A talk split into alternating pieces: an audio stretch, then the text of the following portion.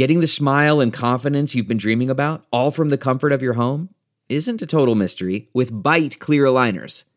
Just don't be surprised if all your friends start asking, What's your secret? Begin by ordering your at home impression kit today for only $14.95.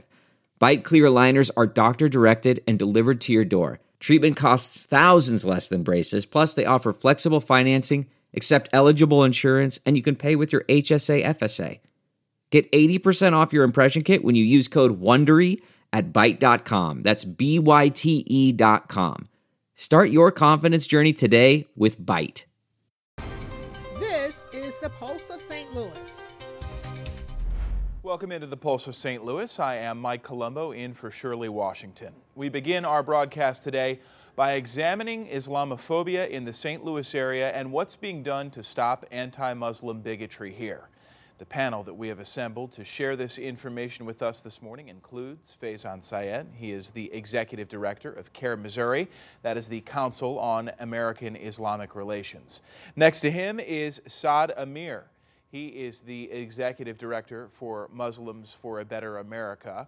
And to Mr. Amir's right, we have Donnell Malik Sims. He is the corrections liaison with CAIR Missouri, as well as a lead organizer in the organization for Black Struggle. And finally, we say hello to Moji Siddiqui. She is a local Muslim woman and a fashion designer. We thank all of you for being here today. Thank you for having us.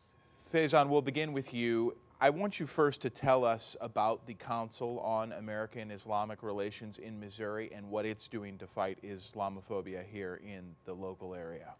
So, the Council on American Islamic Relations is a chapter of the largest civil rights and advocacy organization for Muslims in America.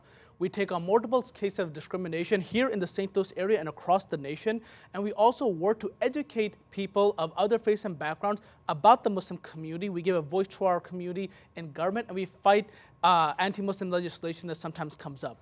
What's happened today is that historically, Islamophobia used to be a, a, a moral problem that individuals would have that some people just didn't like Muslims and Islam, and of course there are bigots in all types of fields.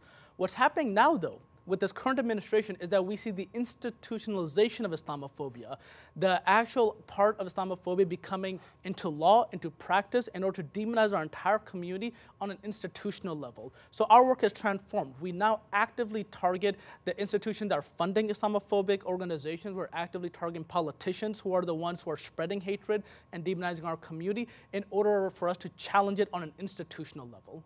And so there have been some national and local examples of Islamophobia recently. Explain how those negatives can be turned into positives in a way that can allow organizations such as yours to uh, not only uh, be in the public more, but so that those of us who may not understand just how widespread these issues are can have a greater understanding. Yeah, I think uh, kind of like the silver lining in all of these recent attacks, like the one in New Zealand, immediately afterwards, the largest mosque in the state of Missouri, the Islamic Foundation, came together and did an interfaith prayer service, which I think really provides that opportunity for creating those different uh, relationships. But I think a lot of the problem that comes from Islamophobia comes from a place of like the fear of the unknown, like some sort of ignorance of not really knowing who Muslims are other than the caricature that is presented of Muslims, like the example from Taco Bell that just happened recently up in Maryland Heights. Um, and I think it's just not having that level of uh, familiarity with Muslims kind of causes you to be afraid of them and listen to that caricature. But the other side of that problem is our community has a tendency to self isolate themselves. We kind of stay within our own bubbles and we don't really move out of our bubbles. And I think that's kind of the problem too. It's not just a non Muslim's responsibility to come into the Muslim community and learn more about them. It's also the Muslim's responsibility to go out and actively present a opposing caricature or an opposing perception to what the caricature is presented of us. So when these bad things happen, there are times for us to get on the public and kind of fight against those. But I think the main thing is we, we should not be reactive. We need to be more proactive. And that's kind of what our organization is created to do is to, to, to be, take a more proactive approach to public relations and our perception within the local Muslim community. And Mr. Sims, I'd like to hear from you about how CAIR Missouri and the Organization for Black Struggle are working together to bring the Cure Violence Initiative to St. Louis. For starters, just take us through what that initiative is and then how the partnership will work. Okay, well, the Cure Violence Initiative, it approaches violence and murder from a health perspective, from an epidemiology uh, thought. In that uh, it's approached as a disease model uh, rather than the arrest and incarcerate model, which is failing us all across the board throughout the country. Uh, the way uh, Cure Violence is set up is that we have interrupters who actually uh, engage with the victims and the perpetrators of the crime as well. And we have doctors on board and we have a team which will be located in the hospital of social workers, et cetera. How uh, the Muslim community is supporting this? Well, traditionally, uh, dating back into the Ottoman period, uh, the Muslims' approach to violence in healthcare has been from, a, from an epidemiologist's uh, point of view. So there's a verse in the Quran that states, uh, if you take one life, it is as taking the life of all of mankind. If you save a life, it is as if you save the life of the entirety of mankind. So with that in mind, Muslims were always at the forefront of attempting to save lives. And when Faizan and uh, CAIR uh, heard about the initiative, they uh, gladly came on board and said, we want to assist in this initiative. So that's where it springs from. Excellent.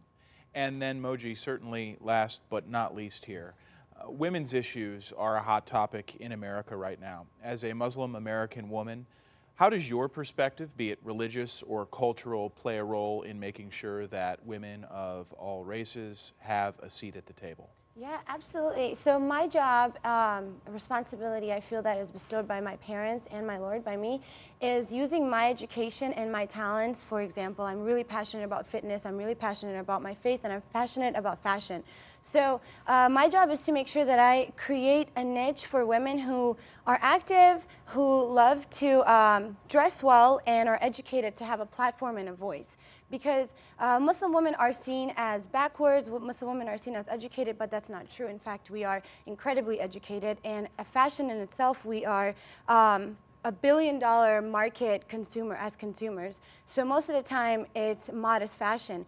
And mainstream fashion exploits women sexually. And uh, what my job personally is to create clothes and designs that are beautiful but yet modest so that we can stay true to our faith, stay true to our um, inner spirit, but yet still feel beautiful, still feel strong, uh, educated, determined, focused as we are at home. Does that provide you an opportunity also to maybe uh, challenge some misconceptions about women in the Muslim faith? Absolutely, every single day. It's my job to challenge the um, media perception of the Muslim woman because the Muslim woman is beautiful. She's strong, she's independent, she's courageous, she's able to work, she's able to own land, uh, she's able to vote, she's able to have a say at home with her father, with her husband, and that's uh, my job to speak on that perspective, yes. And Mr. Sims, explain a little bit more how uh, the meshing of races has come together and how uh, you can take people from a completely different background, a completely different upbringing, and then introduce these two ways of life, these two religious or religious faiths, as one in a way that can be beneficial for both. Well, in that vein, the the the supposition is that we, and when I say we, I mean us of different faiths, are seeking uh, God.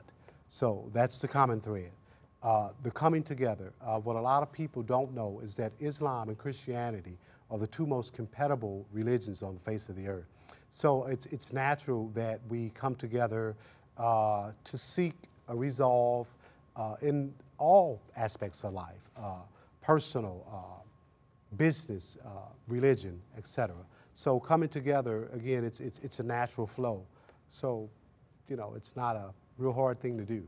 That's good to hear because some who aren't aware or who may have no idea whatsoever may think that you're dealing with polar opposites here. But right. uh, with all of the different challenges that we face, uh, good to know that it's not such a wide swath between these two things. Mm-hmm. Yes. Uh, and then to you, Mr. Saad, again, I'll ask you to uh, really kind of hone in on what can be done to change the mindset in this community a place that uh, can sometimes be notorious for people who are set in their ways. Oh yeah, absolutely. That's an understatement. Um, uh, so, uh, so one of the things that I think like the overarching kind of philosophy that Muslims for a Better America, my organization, has is that the way to combat this negative perception is by going out into these public spheres that don't have a Muslim presence and create that Muslim presence. So one of the ways that we do it is by getting them more involved with their civic life. So we register more voters, we bring in candidates to mosques and Islamic centers, we host debates, we host forums, and we're actually starting a campaign academy to train Muslim candidates to run for office.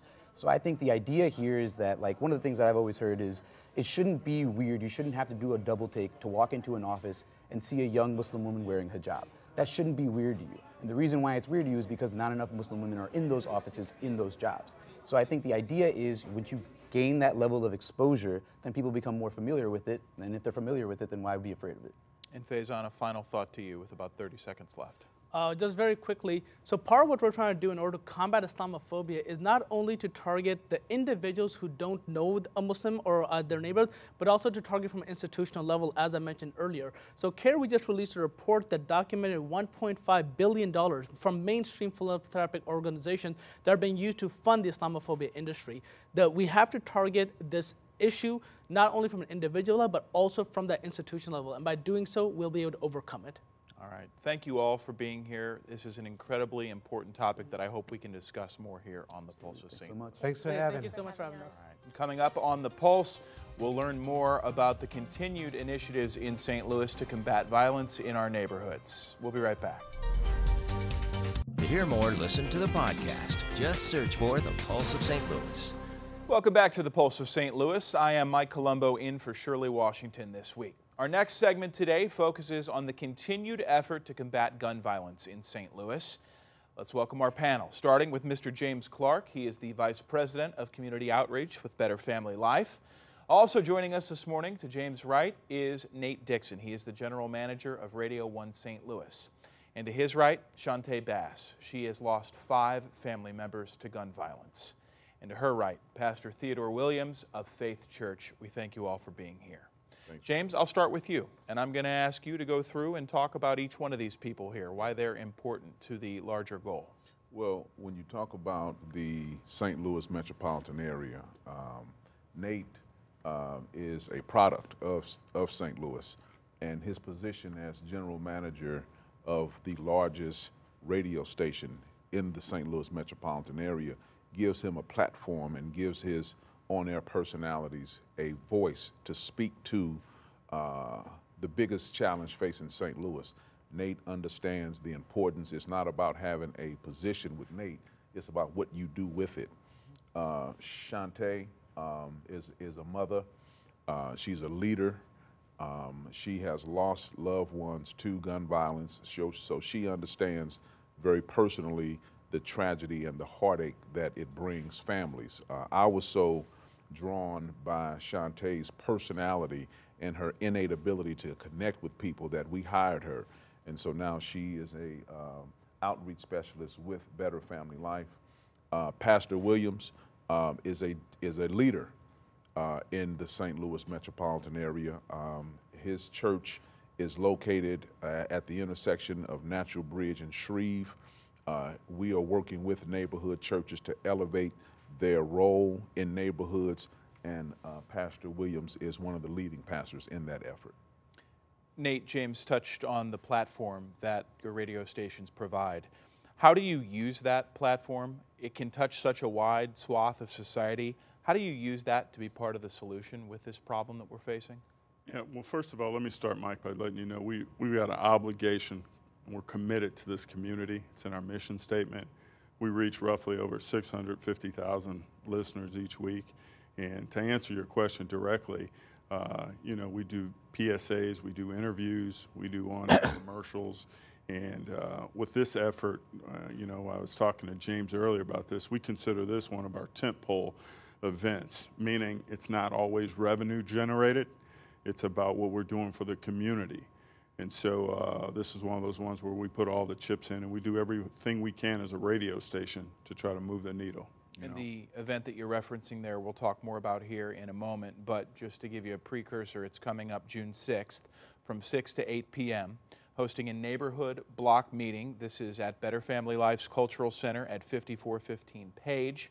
It is sponsored by 104.1 FM and 95.5 R&B and Old School for the Lou. To RSVP for that, you can call 314-381-8200. More about that event in a minute. Important to touch on it though while we had it fresh on our minds. Shante, to lose one family member to gun violence would be enough to crumble most people, myself included. Uh, you've had to deal with it five times. Yes. How do you, A, stay strong, B, use your strength to impact this community to not only show support for those who are like you and have lost family members to love or to gun violence, but also to foster some change here.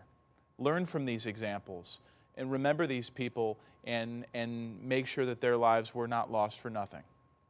Well, first of all, first off, um, when you lose one, it can be tragic, but when you it constantly keeps happening over a time period, it and it and it's different times or different people. It's like, what can I do to help our community change? What what's happening? How can I be a part? What do I need to initiate? Because I know what it feels like to sit in that seat, and it's me, and you want answers, and you want people to help you. But what we have to stop doing is stop being quiet and silence and, and, and putting on the blinders or our sunglasses when it's us or when it's anybody. You've seen it, you understood it, you don't know if you're the next person that is going to happen to. What can I do? And until we stop that as a, a community, it's never going to change. This is going to happen every day, and you just don't know when it's going to be your turn. So, we, for me, to have the opportunity to be able to go out into the community and talk to people about, hey guys, I'm talking to you because I've been you. So it's different from a person that's talking to him that has not experienced it. I, have been you. I understand how it feels. I understand the hurt. Um, so when you can use a true story, it's easier to touch people. I ain't got to go look at nobody else's backyard, nobody else's closet. I can just go in my own closet and share the information and, share. Because each time you felt different about each person, but the hurt was the same. So uh, this is important to me, and I, I will do this until I leave here. And I'm happy to have met James to be able to do this because I, I, have always known that I needed to do something in the community. But to be able to go out and say, hey, y'all, let's stop. It, this needs to stop. Because if it don't, what's going to happen to the next generation of children? And now we're losing children and women, and there's no rules to this. So, you know, we have to come together as a community. We have to use whatever vessels or tools that we have to make this work. And the church is, church is the answer. But um, let me let me stop you there and thank you for that continued work. But you you brought in a perfect segue to Pastor here, and Pastor, uh, your challenge is fivefold, tenfold, bringing people back to the church. Mm-hmm. Some of whom, by their actions, have turned away from the Lord, and some of those who feel maybe they can't be forgiven for what they've done or what they've seen happen. How do you take that challenge and work with people who are maybe experiencing those feelings? Well, one of the reasons that I'm so grateful uh, to what Better Family Life has been doing is because they gave us an opportunity through the Grill for Glory to, to allow people to come to the church and learn more about what's going on in the church. We were amazed that there were people in our own neighborhood uh, in fact, it wasn't too long ago, a couple of young women walked by, and I was just standing outside the church, and one of them put her hand on the building. She said, I think this is a church. We, we've been there 20 some odd years, and she said, I've never seen this building before. And so I, I had to ask when she came back, because it came back by, uh, how, how could you not seen this building? She said, well, I just wasn't paying attention, but I saw you guys out here last Saturday uh, and I came by and I got a hot dog. You know, uh, uh, it is it is amazing that it it energizes not only the neighborhood but the church. Uh, when we first started, the first week we may have had six uh, church members that were out there. Uh, last Saturday, I, I, couldn't even count them. All of our youth were out there. It, it excites everyone. And we were blessed this past Saturday because one young lady that came, she showed up Sunday and she became a part of the church, and she's going to be out with the grill Saturday. So it's it's it's exciting to see, and and I would I would uh, ask any pastor in St. Louis if you are not doing it, you need to do it because it's a blessing to the neighborhood, to the church, and to the people that are coming by. Congratulations on that success. Mm-hmm. Couple events that we want to make sure that we tell you about here. The first, as I mentioned earlier, Thursday, June 6th. This is from 6 to 8 p.m hosting a neighborhood block meeting at Better Family Life's Cultural Center. That is 5415 Page, sponsored by Hot 104.1 FM, 95.5 R&B, and Old School for the Lou. To RSVP for that, call 314-381-8200. And then a couple days later, on Saturday, June 8th, this event will start at 10 a.m. This is the March Against Gun Violence. It'll start at the Rock Church at 1118 North Grand, asking people to wear orange to that event. James, you have your orange on today. Yeah. Uh, tell us more about those two events. Well, well, we are happy to be partnered with um, Radio One. Um, June is National Gun Violence Awareness Month, and this is our second year partnering with them to bring attention to um, the most important issue facing the St. Louis metropolitan area right now. Uh, it is rocking St. Louis on every level. Um, and we believe that St. Louis has to stand up. Um, everyone is tired. Everyone is fed up. So we're inviting everyone who feels uh, the frustration that we all share, show up on June 8th, uh, wear your orange, uh, and one thing that we've got to understand is that we're, we are tolerating this. We have been too quiet for too long, and we're teaching future generations that gun violence is acceptable. So, so we want to challenge St. Louis to come be a part of the march uh, so that we can begin to galvanize on every level. All right, very good. We're going to pause there. We're going to take a quick break and come back with a final thought from all of our guests. You're watching The Pulse of St. Louis. We'll be right back.